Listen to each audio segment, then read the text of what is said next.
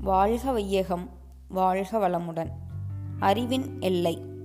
நாம் என்னென்ன நினைக்கிறோமோ அந்த அளவு அறிவிலே விரிந்து இருக்கின்றோம். விரிந்து அறிந்த நிலை ஒன்று. அந்த நிலையை ஒட்டி குறிப்பிட்ட அளவுக்கு இயக்கம்.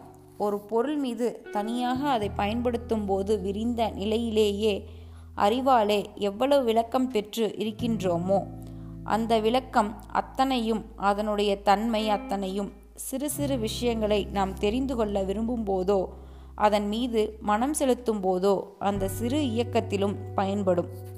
இப்பொழுது ஒரு மாநிலத்தை ஆளக்கூடிய ஒரு பெரிய அதிகாரி இருக்கின்றார் என்று வைத்துக்கொள்வோம் மாநிலம் முழுமையும் நிர்வகிக்கக்கூடிய நிலையிலே சாதாரண ஒரு ஊருக்கான திட்டம் ஒன்றை அவர் உருவாக்கும் போதோ அல்லது அதை கண்காணிக்கும் போதோ அவரால் அந்த ஒரு சிறு விஷயம் கூட சிந்திக்க முடியும்.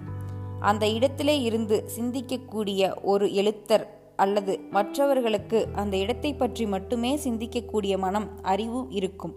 அதுபோல நம்முடைய செயலுக்கும் தன்மைக்கும் பண்பாட்டிற்கும் தக்கவாறு நம் அறிவு எல்லை கட்டி நிற்கிறது. அருள் தந்தை வேதாத்ரி மகரிஷி.